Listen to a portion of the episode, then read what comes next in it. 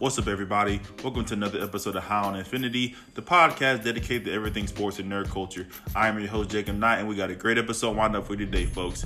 Today, we're talking about the Super Bowl and Patrick Mahomes and finally giving him the respect he deserves. Then, we're going to talk about one of my favorite shows, Brooklyn Nine-Nine, coming back to TV. And during the Super Bowl, we finally, finally, got teasers to the Marvel Disney Plus shows. Then lastly, of course, by the name Mamba Forever, we're going to honor the late, great NBA legend, the GOAT, Kobe Bryant. So sit back, relax, and enjoy the show.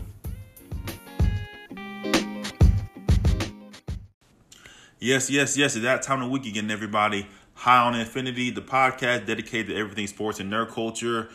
I am your host, Jacob Knight, and like always, your first time listening to the podcast, welcome to the podcast. And if you are a returning listener, we're glad to have you back for another great episode. And once again, thank you for all the support, all the retweets, shares, likes, and subscribes. mean the world to me. I thank you for listening to this podcast. Whenever, whether you listen to it the day it comes out, the next day, a week later, you let three or four episodes stack up, then you listen to them all in one sitting. Whatever you do to support the podcast, just keep doing it. I greatly appreciate it.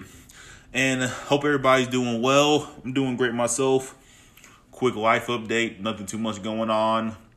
Uh, I started the keto diet this past Monday is day three for me. I'm doing 30 days, see if I could do that. If I do, you know, if I make it through that, I'm gonna try to go 50 days later on in the year. And also, I got a promotion at my job today really excited about that. Um, for from what I know, I'm still to do the podcast. It's still going to come out the same day. Um, just try to see how my work schedule is, but more than likely, it's going to stay the same. I'm just going to work the rest of this month in my current department, and then you know I start at my new department in March. And anything else going on? with me right now. Oh, yes, uh, might as well preview next week's episode while we're at it. Next week, of course, Birds of Prey comes out this Friday, so I'm gonna try to see it this weekend and have a review for next uh next on next next week's episode. Um, more than likely is gonna be I'm gonna talk spoilers, so just uh just a warning right now. And also next week in the spirit of Valentine's Day, I've been debating on telling this story. I know I hint I probably talked about it a couple times on the podcast, but I'm gonna tell you my embarrassing Valentine's Day story that happened to me last year. That should be should be really fun, and I hope y'all get a laugh out of it uh, on Valentine's Day. But let's get into these topics. Okay, Super Bowl Fifty Four. To be honest, overall was a great game, back and forth for the most part. Um, I watched it at a red at a Red Robins uh, with some friends. And I know you like Red Robins, and it, me too. I was like that at first when they hit me. I was like, "Hey, Jacob, we're going to the Super Bowl." We're gonna watch Super Bowl. And I was like, okay, we're gonna go to a, you know a bar, Buffalo Wild Wings, Hooters. It's like Red Robins. I was a little skeptical at first because you know it's first off it's so random when you think about going somewhere and watching the game. But to be honest, I had a good time because it was not that crowded, and me being an introvert, I did not mind that. You know, we sat at the bar, we watched the game, we had burgers and, and the endless fries going around. So that was real good. And the staff was nice enough to let us stay until after close so we could finish the rest of the game. I think there's probably about a couple minutes left. I think Kansas City was on their last drive. Uh, not the Damien Williams touchdown, but the last drive to take the lead. So they were nice enough to let us stay until the game was over. So shout out to the good folks down at Red Robins. And if you didn't know, the Kansas City Chiefs uh, defeated the San Francisco 49ers 31 to 20 like I said, it was close throughout most of the game until Kansas City pulled away in the final few minutes. And there was no podcast episode last week. I'm getting to that. I'm gonna get into that reason why later on. So I didn't publicly state my pick. But if you follow me on my social media accounts, you can see me gushing over Patrick Mahomes throughout this playoff run. So going off that, you could probably tell who I was rooting for in the Super Bowl. But congrats to the Kansas City Chiefs winning their first Super Bowl in 50 years. And, and a big congratulations to Andy Reid for winning his first Super Bowl title. Very well deserved. And he finally got that monkey off his back if he can't win the big one. Because to be honest, Andy Reid is one of the greatest football coaches of this era and probably one of the best offensive minds in football.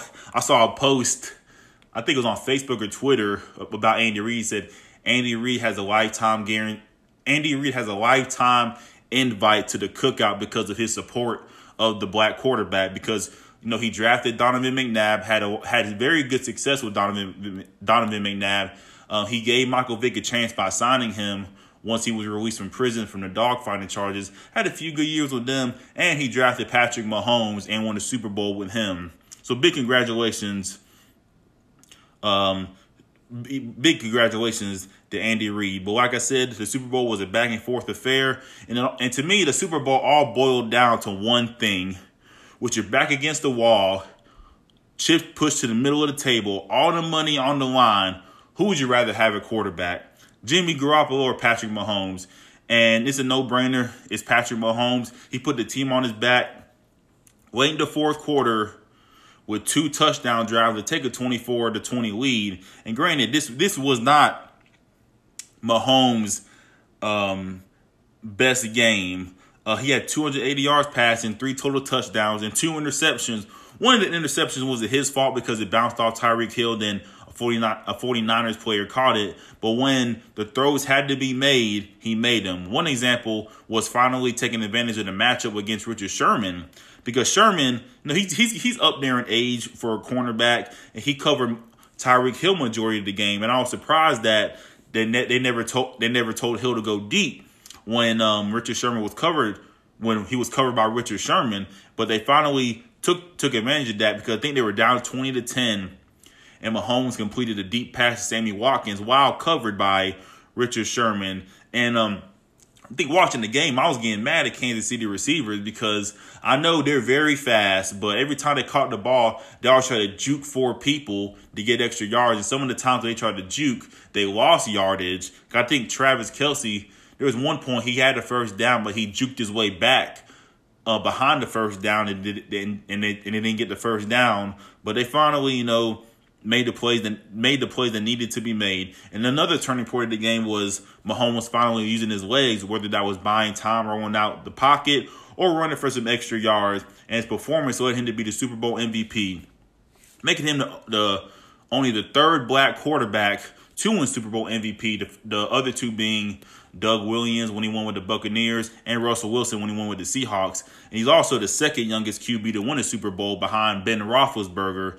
And at the age of 24, Mahomes is already uh, MVP, Super Bowl MVP, and a Super Bowl winner. Like I stated before, I'm a big Patrick Mahomes fan, and I, I knew, or we all knew, Patrick Mahomes was the truth when Brady, you know, went out his way after the AFC title game last year to speak to him to be like, hey, man, you almost got me. You're the real deal. Because, like I said before, Peyton Manning is my favorite NFL player of all time. But when Mahomes is all said and done and keeps this path, he may become my favorite at the end of his career. And also, a reason why I like Mahomes a couple uh, Mahomes so much is because I drafted him two straight years in fantasy football and was not disappointing. I remember his first year starting, I was watching one of those fantasy football shows, and it was like a sleeper pickup to get is Patrick Mahomes, and I didn't draft him, but I picked him up off waiver wires. Then he ended up throwing 50 touchdowns that year, and I got to the t- and, and, and I got to the think I got to the playoffs. Granted, I lost in the first round, not because of Patrick Mahomes, because ESPN didn't tell me Todd Gurley was hurt when his game started. They told me when the game started that Gurley wasn't playing. And for those who know who, for those of you who play fantasy football, once the game starts, you can't change no players out. But yeah, but to me, Patrick Mahomes, he's kind of he's kind of spoiling NFL fans to me because we're used to seeing him throw for 400 yards and four touchdowns every game, but and anything less than that, we're going to consider that an average performance. And I ask myself one more thing to close this out: Is this the beginning of the Mahomes era? I'm not saying they're going to win the Super Bowl every year, but I think there'll be major players in NFL for the foreseeable future. Would it be surprised? Wouldn't it be surprised if they win another Super Bowl within the next five years? Because most of the young players they have, such as Kelce, uh, mainly Kelce and Tyreek Hill, are under contract for the next two years, and Mahomes is probably going to sign the biggest NFL contract after next season. And and and and now as the old guard is nearing the end, you know Brady, Big Ben, Rodgers, and Brees. the new guard led by Mahomes, along with Lamar Jackson and Deshaun Watson, and plenty of other young QBs, you know Dak Prescott, Jared Goff. Can't think of them off the top of my head.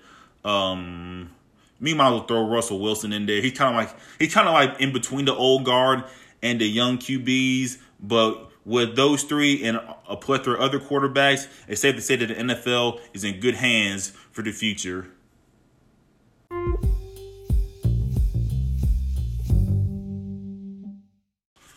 One of my favorite shows on television finally makes its long awaited return. Yes, Brooklyn Nine-Nine is back for its seventh season, February 6th. Well, I'm recording this on February 5th, so tomorrow, February 6th, that's when it comes back on. A quick little premise to Brooklyn Nine-Nine. A Brooklyn Nine-Nine is a show that follows the police squad of Brooklyn's 99th precinct. Most of the storylines and scenes take place on the job, whether that's you know in the streets on patrol or at the at the police precinct itself, basically making it a work based comedy along the lines of The Office, Parks and Rec, Superstore, and etc. So how I got to Brooklyn Nine Nine? Okay, this is a show that I always wanted to watch, but never really had the time because I was still in college when it started, and it was to my knowledge it wasn't on no streaming services yet. And while I was watching another show on Netflix called no on Hulu called New Girl. It's another great show uh, I recommend to watch. Um, Brooklyn Nine Nine was one of the recommended shows, you know, in in the recommended section for that show. So I added it on my list because the show just got canceled after five seasons. So I was like, I got time to watch it, so I'm not gonna, you know, hurry up and watch it. I think then a week later, uh, Brooklyn Nine Nine was picked up by another network, and season six was gonna come on in about a month. So in the span of a month, I watched the first five seasons and that's when I fell in love with the show. To me, the show was so funny. And I try to tell all my friends to watch it. I, I think I'm borderline annoying my friends to watch Brooklyn Nine-Nine. And I share a lot of the uh, Brooklyn Nine-Nine memes on Facebook. And it's cool seeing other people like the show. And it's good to see a fellow Nine-Niner. That's what the fan base call themselves. And to me, what makes Brooklyn Nine-Nine so good, first off, it's unique for its genre. You know, because most police-based shows usually fall underneath, you know, the drama category. But Brooklyn Nine-Nine flips the script and takes it from a comedy approach, uh, which is few and far between. I think I want to say Reno Nine Reno Nine Nine is probably the last police based comedy show I could probably think of off the top of my head. But to me, you know, the show is very funny.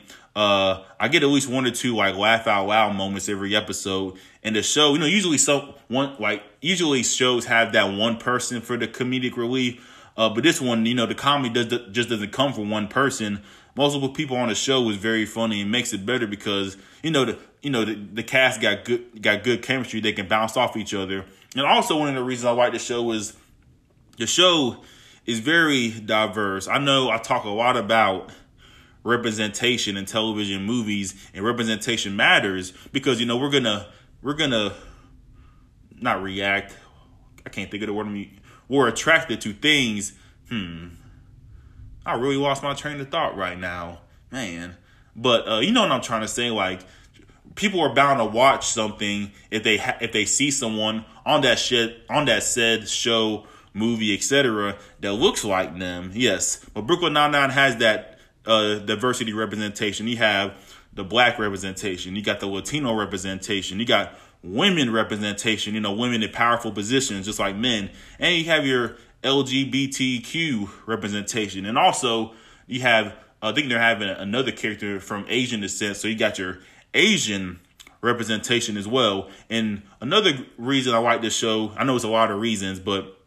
another reason I like this show is how socially conscious the show can be at times. Because a lot of shows today don't want to tackle, you know, some of the issues going on right now because, you know, maybe is gonna they, they're afraid of declining in viewership. But Brooklyn Nine Nine, they don't, you know, they don't mind tackling these issues. But first off, like they don't, and also, uh, Brooklyn Nine Nine is very meta. Like basically a meta. When a show is meta, they basically reference things that are real in the real world. I think one of the one of the most funniest funnier references is when they reference the guy that created the fire the Fyre Fest uh, festival. And but like I said before, uh, Brooklyn Nine Nine isn't isn't afraid to tackle these hot and button issues that's happening in the real world as we speak. You know, like flaws in the justice system, racial profiling, and sexual harassment in the workplace. And yeah, Brooklyn Nine Nine does a great job of balancing, you know, the comedy aspect with the seriousness of these issues when they do these kinds of episodes. So I know you're Jacob, man, the way you're explaining it, Brooklyn Nine-Nine sounds really good. Yes, it is. So when Brooklyn Nine-Nine comes back on, like I said, comes back on February 6th. I'm recording this February 5th. So by the time you're listening to this, it comes out February 6th at 8 p.m. I think on on NBC, 8 p.m. on NBC. Uh, I didn't write I didn't write the channel on my notes, but yeah, on NBC, they're showing the first two episodes at 8 and 8:30, and I want to say after that is every Thursday at 8:30 on NBC. And if you've never seen the show and you know you want to check into it, uh, because you know some people are like I want to watch it, but I want to see the previous seasons first. Hulu has the first six seasons on its platform, and if you have Hulu and and if you have Hulu, it add the new episode to the current season the day after it premieres. So you need, so if you need something new to watch, you know, you finish the Witcher series, which I haven't, which I haven't even started yet, because I'm not gonna succumb to the pressures of social media. So if you already watched the, if you already watched The Witcher or another popular show on Netflix out at the moment, I highly recommend watching Brooklyn Nine Nine. And and like I said, I've watched all the first six seasons twice already, and I'm very excited for this new season. But once again, Brooklyn Nine Nine comes back February 6th at 8 o'clock, and after that, every Thursday at 8.30 on NBC. And check it out uh, on Hulu if you have a chance as well.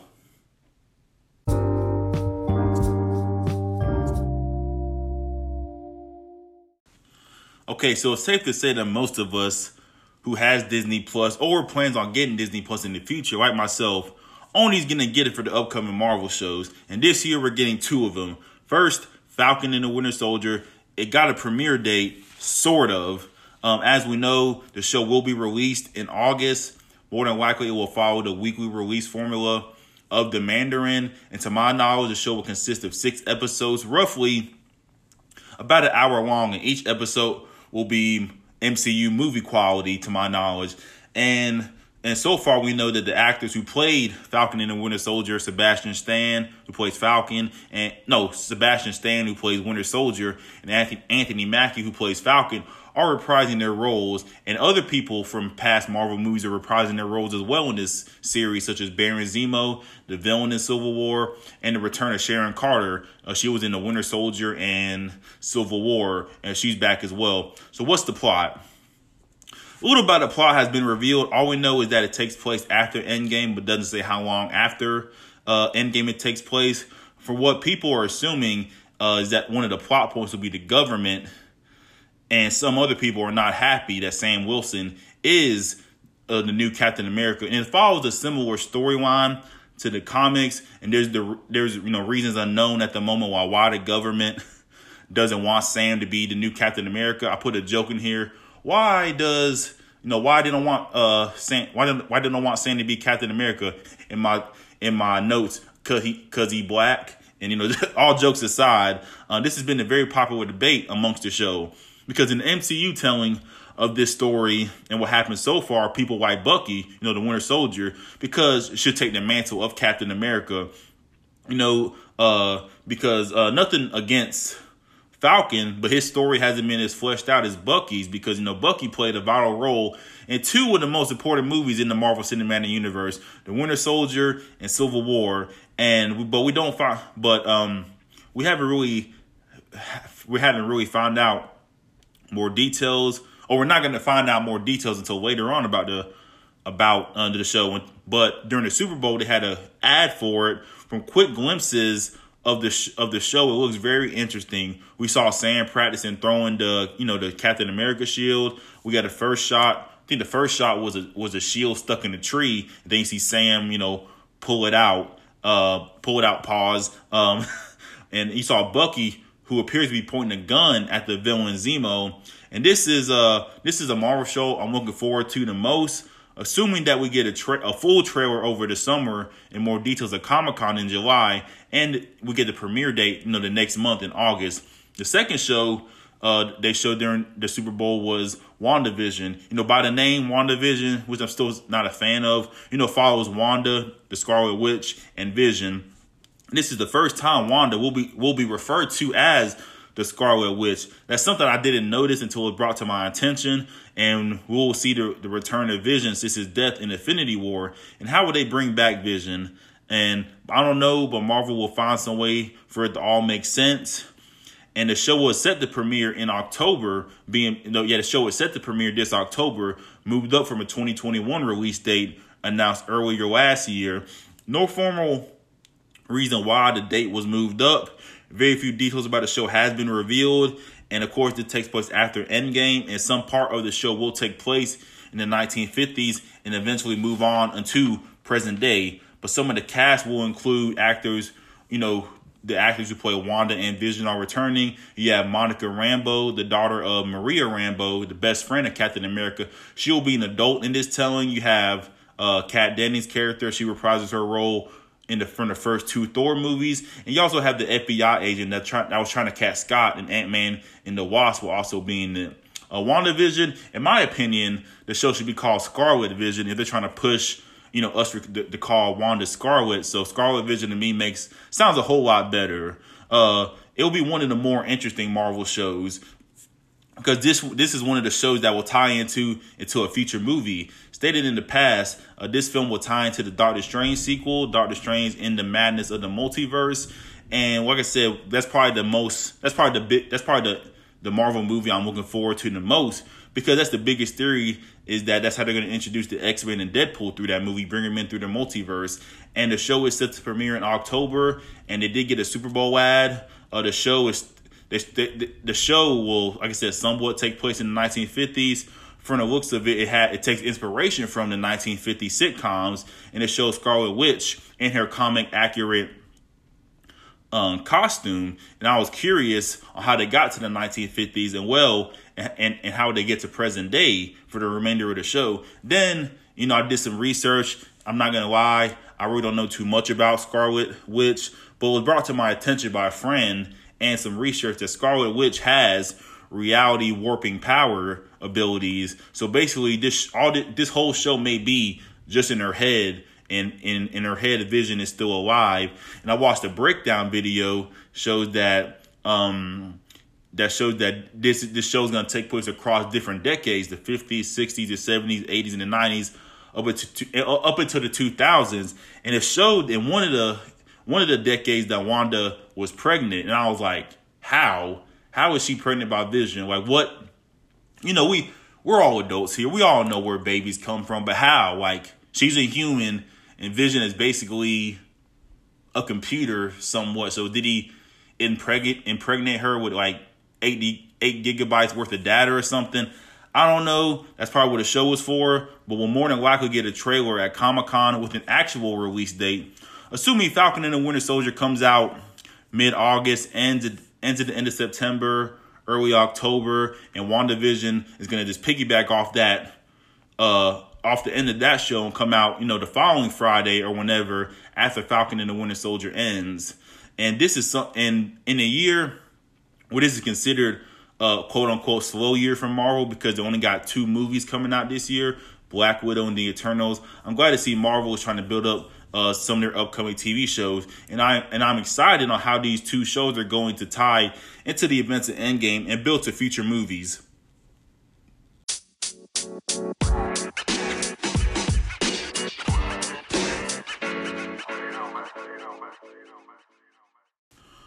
Okay, so you know, for those of you who didn't know, last week, January 26th, NBA legend Kobe Bryant sadly passed away. He was one of nine passengers in a helicopter crash out in in Calabasas, California, about 45 minutes outside of LA.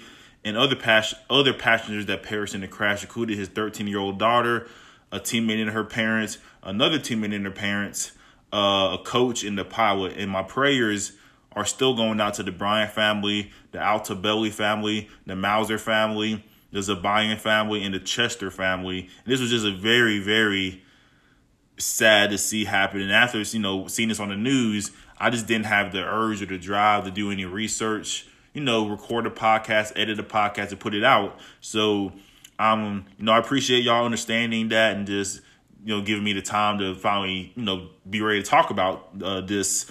My reaction, like everyone everyone else, is I was shocked, stunned, and to be honest, it still doesn't feel real to me. We're probably two a week and a half since his death, and it's just still still weird seeing his picture, you know, with the birth year and the death year underneath it. It's like a it's like a cruel Photoshop joke that you just wish you know someone has pop out and say April Fools you know it's not real. But I, am not gonna lie, this death hit me hard. But for, you know, being a longtime Laker fan and a die-hard Kobe fan, my favorite NBA player ever. It just feels like you lost a family member. And granted, I, I never met the man, never seen him play, but you don't have to meet a person for them to have an impact on your life. You know, and some of my favorite basketball memories involve Kobe, and this death put a lot of things in perspective uh, for me because I remember exactly what I was doing when this happened. I was just laying on the couch about the watch. I was watching Netflix. I was about to cook dinner about three o'clock. I know three o'clock is probably a little too early to cook dinner, but I was hungry. And that's, you know, one of my friends in a group chat, he posted, you know, Kobe died in the helicopter crash. TMZ reported it.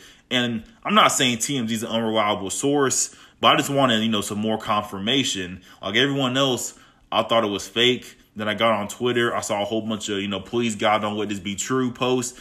Not not Kobe, all that stuff. And once you know, I saw it on ESPN, ABC, Fox News. You know, once it confirmed it was real, can't even lie to you. I was I was sick to my stomach. I couldn't even like I lost my appetite. I, I ate like at seven o'clock that night. I just completely lost all motivation to do anything. And yeah, yeah, but Kobe's death really hit me hard because, you know, uh, I really don't like mourn. Well, you know, celebrity deaths really don't get to me that much. Like, well, I get sad, but you know, I'm like, man, that's really sad because.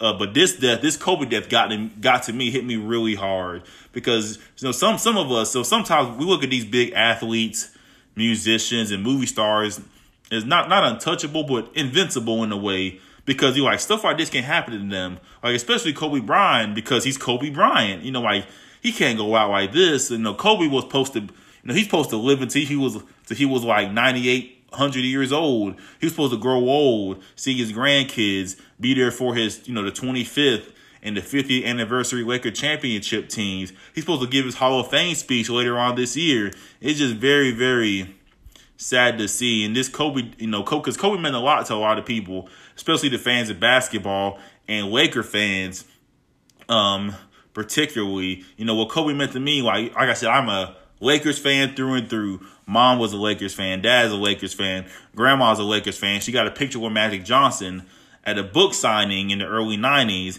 And I became a Lakers fan around the year 2000 when my parents sat me down and maybe watch the finals when the Lakers beat the Pacers to start off the three-peat. And I still have that 2000 NBA championship shirt in my closet as we speak. And, you know, ever since I watched basketball, Kobe's been a huge part of that. And he, you know, you know, and we had the crew back then. We had Kobe, Shaq, Derek Fisher, Rick Fox, Big Shot Robert Horry, who I met at a Lakers game a couple years ago. Like you just don't get the name Big Shot Rob and it's not, you know, just not use it. I think I when I met him, I was like, Hello, Mr. Big Shot Robert Horry. He's like, you don't have to call me Big Shot Robert Horry. He's like, okay, Big Shot Robert Horry. And we was led by the Zen Master himself, Phil Phil Jackson. And yeah, like I said, I took a, I took a picture with Robert Horry at that Lakers game as well. And Lakers are by far my favorite sports team. Um, you know, I've been through the, the highs and the lows with this team from the Shaq and Kobe breakup, the dark days after the breakup, the finals loss to the Celtics, the back to back title wins in 2009, 2010. We had the crew back then as well. We had Kobe, Gasol, Bynum, uh, Ron Artest or Metta World Peace. I can't remember which one he went by by the time. And we had Trevor Ariza. And Kobe's been a huge part of my Lakers fandom throughout the years. And like I said, that's what Kobe became my favorite NBA player ever. And it's safe to say, I'm not to lie, I'm a Kobe stan. Because the Laker fans pray to two people. We pray to Kobe and we pray to God. Well, Kobe we pray to God and then Kobe. You know, some Laker fans may vice versa. You know, pray to Kobe then to then to God because we take Kobe Bryant talk real serious.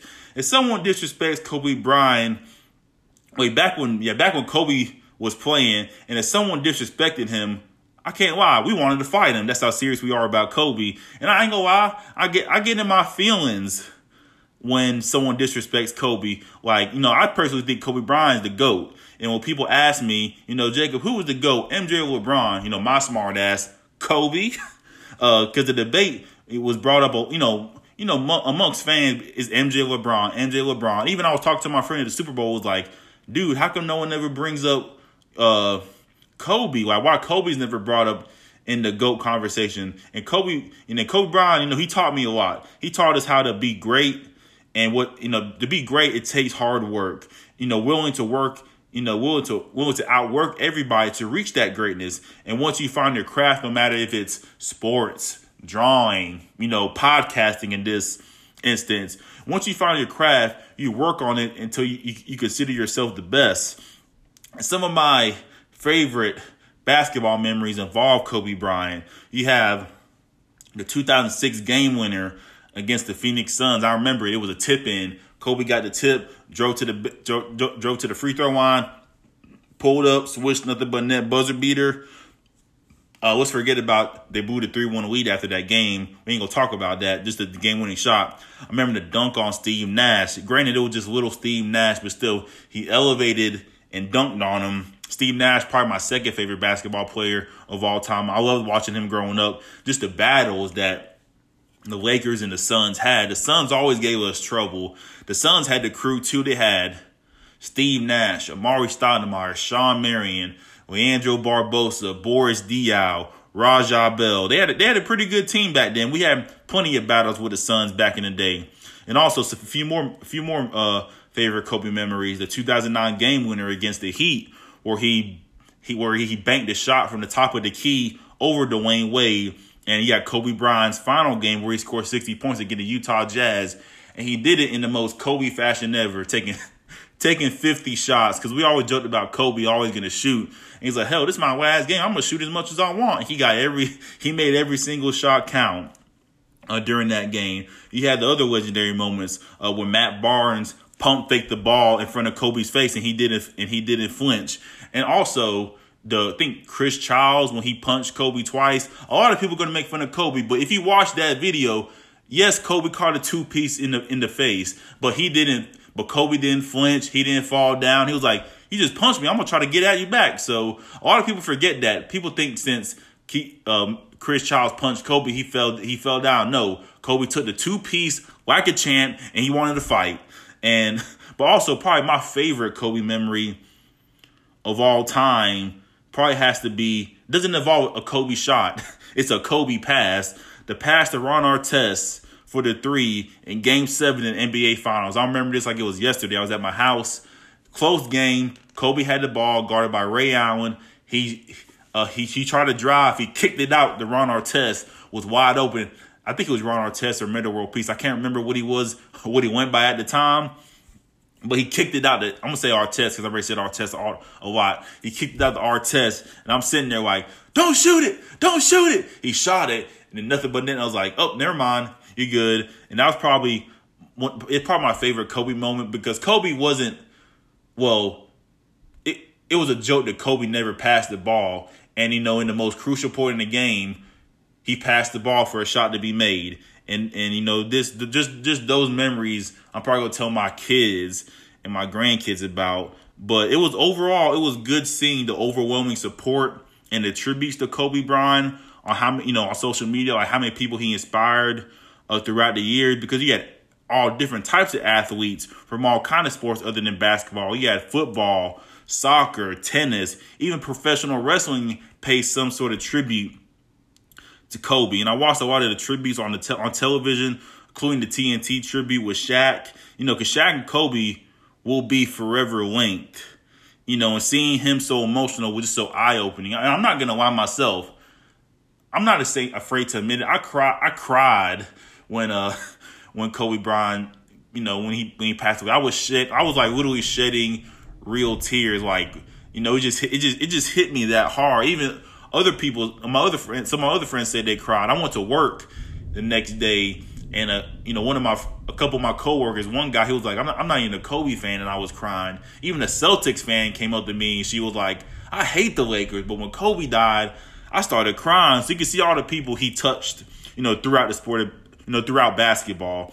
And LeBron, you know, and, you know, LeBron's tribute was very touching as well. You know, all the tributes were very touching and very heartwarming and feel good. But, but LeBron's tribute, you know, uh, resonated with me because him and Kobe are going to be forever linked in a way. Not not like how Kobe and Shaq was, you know, how Kobe and Shaq was forever linked because they played together. But it was just, you know, Kobe, you know, Kobe was you know for a good bit of the year or a good part of their careers, it was you know Kobe, LeBron, Kobe, LeBron, Kobe, LeBron. I remember doing a, I think it was ninth grade, ninth grade English. We had a debate paper we had to write. Well, we had two, you know, we had to get two issues. You know, we had to bring up two issues and say why was one better than the other, and I chose why was Kobe Bryant better better than LeBron James as my debate research paper. And I remember, you know, we we all, we came really close to having that Kobe versus LeBron final. The finals everybody wanted, but we never got. And yeah, but to me, yeah, they, are to be forever linked, and you know, in a in a way. And also, you know, with, with a social media post, uh, I hate the fact that people were criticizing LeBron I think uh, someone on Twitter uh, they screenshotted some of the comments and posted it on Twitter. You know, people were criticizing LeBron because he quote unquote took too long to speak to you know speak on Kobe. To me, it's like stop it. Uh, that's one of the most you know one of the toxic aspects of social media, in my opinion. I hate that people put out you know people put out that put out the energy just because you post later than someone else means you care less about the situation. No, because people, you know, grieve and mourn, you know, differently. And LeBron's post, you know, he said he spoke to Kobe that morning. Well, just imagine you speak to a friend and two hours later they're dead, you know, they're gone. That's gonna weigh on someone's mind, you know, that's gonna psychologically weigh on someone's mind. And of course, Kobe's wife is gonna mourn the most because she lost a husband. She lost a child. You know, a mother is not supposed to bury their child. It's supposed to be the other way around. And you know, judging by some of the crazy folks on social media, that judging by their judging by their you got to be you got to post first logic. Just because LeBron posted first before Kobe's wife means he cared about her death more than his own wife. No, stop it. It's not a it's not a contest to show that you know just because you post quicker than someone else doesn't mean you care about the issue more than you know the other person. But this you know just wrapping this up. You know when Kobe passed, like I said. uh like I said, uh, it wasn't when Kobe. This how I, his, this how I was looking at the situation when Kobe passed. I wasn't like, oh my God, Kobe Bryant, the basketball player, died. No, I was talking about Kobe, the person, died because first and foremost, you know, Kobe was a husband, a father, a son, and a friend. You know, uh, you know, a, you know, kids lost their dad, a woman lost her husband. Um, you know, even with all the families, you know, they, you know, husbands was lost uh, kids was lost, friends was lost, uncles, aunts, whatever. It just broke my heart. Also, that three the three of the of the uh of the victims was teenagers. You know, probably but 13 or 14 it's just you know this is sad because you know teenagers they, they had a whole life to live they you know they were supposed to get their driver's license they're supposed to go to prom go to graduation, gra- uh, you know, attend college, play basketball on higher levels. It's just sad to see, you know, it's sad to see all the wives pass away, but those three teenagers probably hit me, you know, equally as hard, equally as hard, um, as well. And like, like I said, like I said, uh, at the beginning of this, Kobe's death brought a lot of perspective to things.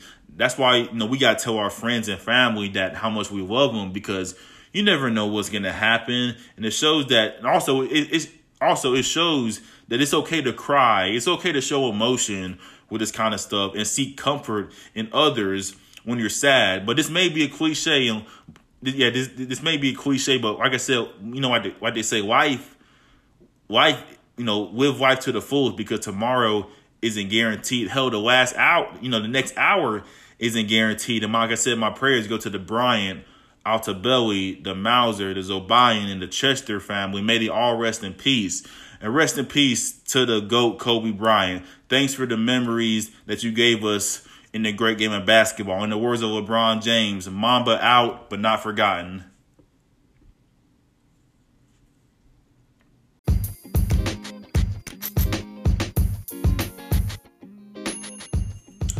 Thank you for listening to another episode of High on Infinity. I greatly appreciate y'all taking time on y'all busy day to give this podcast a listen. Please like, subscribe, share the podcast. Tell your family, tell your friends about the podcast. Follow me on social media at SoYamAsian on Instagram and Twitter. And follow the podcast on Twitter at High Infinity Pod. And please, like I said, tell your family and tell your friends that you love them, that it doesn't matter, you know, how many times you say it, just let them know that you care about them. And please love one another and see y'all next week. Mamba forever.